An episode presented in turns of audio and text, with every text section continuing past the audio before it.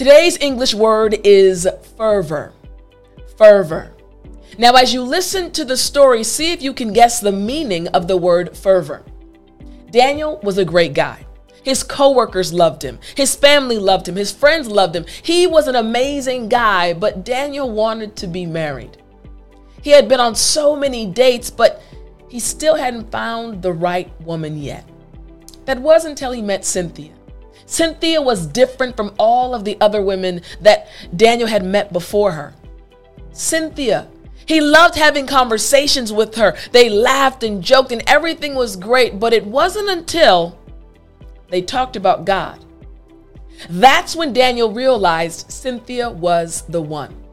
You see, one day Daniel asked Cynthia a question. He said, "Cynthia, do you believe in God?" Cynthia smiled and said, "What? Daniel, are you serious? God is my man. He is so awesome."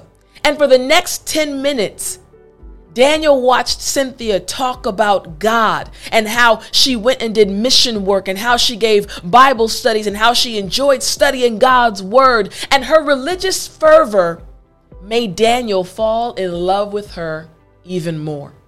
She was excited and passionate about God, and it was genuine. She wasn't trying to impress him. She just loved God so much. And that's what did it for Daniel.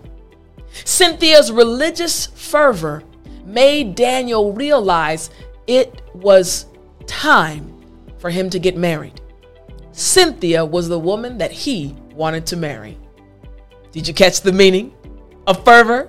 I think you might have. Again, the word is fervor, and it just means intense and passionate feeling.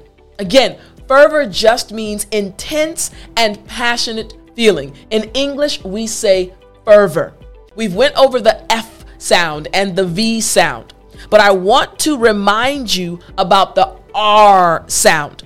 So again, this word is not too long, but you'll notice that there are two R's within the word.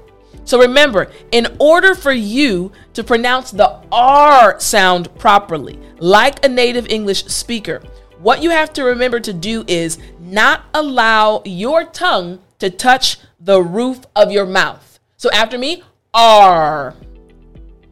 Excellent. Again, R. Great job. So the entire word after me again is fervor. Yes, I stressed the R sound. Again, fervor. Very good. Last time after me, fervor. Excellent. Now you know how to pronounce the word and you understand the meaning.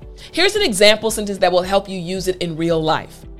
Her religious fervor doesn't interest him.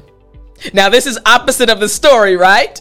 So again, her religious fervor doesn't interest him. Makes sense, right? Okay, try to use this word at least one time today, and I'll talk to you in the next lesson.